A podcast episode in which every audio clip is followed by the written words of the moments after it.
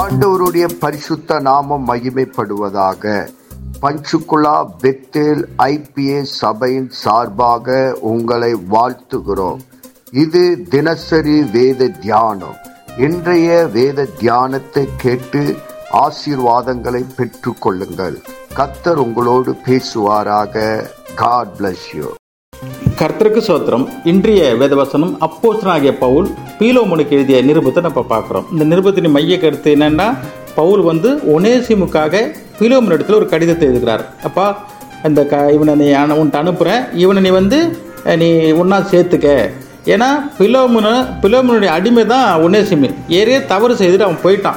திரும்பி அவனை நீ அடிமையாக வச்சு நடத்தாத ஒரு சகோதரனாக வச்சு நடத்துங்கிறது இந்த கதையின் மைய கருத்து. சரி இப்போ இதில் நமக்கு என்ன உணர்த்துகிறது என்று பார்க்க போனாலும் வசனம் ஒன்பது பாருங்கள் நீர் செய்யத்தக்கதை உமக்கு கட்டளையிட்டும்படிக்கு கிறிஸ்துவுக்குள் நான் துணிந்தவனாக இருந்தாலும் அப்படி செய்யாமல் அன்பின் நிமித்தமே மன்றாடுகிறேங்கிறார். அதாவது பவுல் நினச்சிருந்தா என்ன செய்யலாம்? ஏய் இந்த பிலோமா நான் அந்த ஒன்னேசியமை அனுப்புகிறேன் உங்ககிட்ட நீ ஏற்கனவே உனக்கு அவனுக்கு எதாவது தண்டையா? அதெல்லாம் நீ மறந்துருப்பா. நீ அவனை வச்சு இதை பண்ணிக்கப்பா. ஆனால் அடிமையாக வச்சுக்காதீங்க. ஒரு சகோதர ஸ்தானம் வச்சு நடத்துப்பா நம்மளாம் கிறிஸ்துக்குள் இருக்கோம் அப்படின்னு சொல்லி ஆர்டர் பண்ணிருக்கலாம் இல்லை ஏதாவது ஒன்று சொல்லியிருக்கலாம் அவனும் இவர் சொல்கிறத கேட்கலாம். ஆனால் இந்த இடத்துல பாருங்கள் அவர் என்ன கேட்குறாரு? மன்றாடுகிறார். அன்பினால் மன்றாடுகிறார். இன்றைக்கி நமக்கு என்ன இதில் சொல்லுதுன்னா நம்ம எவ்வளோ உயரத்தில் சென்றிருந்தாலும் நம்ம பெரியவர் எவ்வளோ இதாக இருந்தாலும் சரிதான் சீனியராக இருந்தாலும் சரிதான் கிறிஸ்துவுக்குள்ளே பின்னாடி வருவர்கள் இருக்கிற நம்ம அன்பின் மூலமாக வழி நடத்தப்பட வேண்டுங்கிறது சொல்லுது. நமக்கு அன்பு வெளிக்காட்ட வேண்டும் அப்படின்னு சொல்லப்பட்டிருக்குது. சரி ரெண்டாவதாக என்ன சொல்லுதுன்னா வசனம் பதினஞ்சு பாருங்க.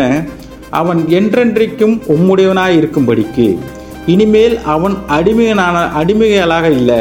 அடிமையானவனுக்கு மேலானவனாகவும் பிரியமுள்ள சகோதரனாகவும் அவனை வழி நடத்துகிறார். அதாவது நான் அவன்கிட்ட அனுப்புகிறேன் அவனை நீ அடிமையாக வச்சுக்காதப்பா அப்படின்றாரு. இதில் என்ன நமக்கு சொல்லுதுன்னா இந்த கிறிஸ்துவுக்குள்ளே நம்ம பிறப்பின் மூலமாகவும் சரிதான். இல்லை பணக்கார ஏழை அப்படிங்கிற ஒரு எந்த ஒரு வித்தியாசமும் இல்லாமல் உயர்ந்தவர் தாழ்ந்தவர் என்று இது இல்லாமல் நீ கீழ் ஜாதி மேல் ஜாதின்னு இல்லாமல் நம்ம எல்லாம் கிறிஸ்துவுக்குள் சமமானவர்கள் அப்படி தான் நம்ம வசனத்தை நம்ம காட்டுகிறது.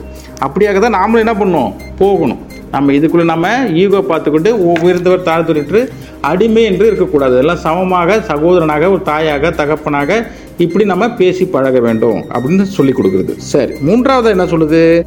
வசனம் பதினெட்டு பாருங்க. அவன் உமக்கு யாதொரு அநியாயம் செய்தும் உம்மிடத்தில் கடன் பட்டதும் உண்டானால் அதை என் கணக்கில் வைத்துக் கொள்ளுங்கிற யாரு? ஒனேசி உனேசிமுக்கு உனக்கு ஒரு த- பகை போகுது இல்லையா? உன்ட்ட ஏதாவது தகராறு பண்ணிருக்கானா? இல்லை உன்ட்ட ஏதாவது காசு வாங்கிட்டு ஓட்டானா திருடிட்டானா?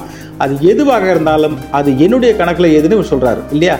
இப்போ இந்த இடத்துல கர்த்தராக இயேசு கிறிஸ்து நமக்கு ஞாபகம் வர்றார். இயேசு கிறிஸ்து என்ன பண்ணாரு? நாம் அந்த மனுஷர்கள் செய்கிற பாவங்களும் அநியாய அக்கிரமங்களும் எதுவாக இருந்தாலும் அந்த பாவத்திற்கான தண்டனை எனக்கு கொடு என்று கர்த்தராக இயேசு கிறிஸ்து தேவனிடத்தில் மன்றாடுகிறார். அந்த பாவத்திற்கான தண்டனையும் அவர் தன்னை தானே அர்ப்பணித்தாருங்கிறது அப்புறம் பிறகு தேவனிடத்தில் இறக்கம் பெற்றாங்கிறது ஏற்கனவே நம்ம வசனத்தில் நம்ம படித்தோம் இல்லையா? அப்படி பவுல் என்ன பண்ணுறாரு உணர்ச்சிமுக்காக புலம் எடுத்து மன்றாடுகிறார். அப்பா அவன் செய்து செய்தாகட்டும். நீ அவன் எதை தர வேண்டியதாக தான் அது என்னுடைய கணக்கில் எழுதிக்க அவனை நீ மன்னிச்சு ஒரு சகோதரனாக ஏற்றுக்க அப்படிங்கிறது அந்த கடிதத்தில் வரலாறு. சரி. அப்படியாக நாமளும் செய்து பார்ப்போம். கடைசி என்ன சொல்லி முடிக்கிறார் பாருங்க வசனம் இருபதில் உன்னால் எனக்கு ஒரு பிரயோஜனம் ஆகட்டும் அப்படிங்கிறார். அப்படின்னா என்ன அர்த்தம்? கர்த்தருக்குள் நாம் நிறைய சேர்த்து வைக்க வேண்டியது பணம் காசு இந்த நகை இது கிடையாது. பிரயோஜனம் நல்ல விஷயம் நல்லதை நம்ம சேர்த்து வைக்கணும் கர்த்தருக்குள்ளே. அப்படிதான் இவர் இவன் பகையாக இருக்கிறாங்க. அவர் என்ன பண்ணுறாரு இவர் சேர்த்து வைக்கிறார். இன்றைக்கி நம்ம சபையில் யாராவது பகையாக இருந்தாலும் சரிதான். அதை நீங்கள் தெரிஞ்சு அவங்களுக்குள்ள என்ன பிரச்சனையை பார்த்து அது இருவருக்கும் சமாதானம் பண்ணி சரி பண்ணினாவே கிறிஸ்துவுக்குள் நாம் ஒரு பிரயோஜனம் பண்ணியிருக்கோம். அப்படி ஒரு திருப்தி கிடைக்கும். சரிங்களா?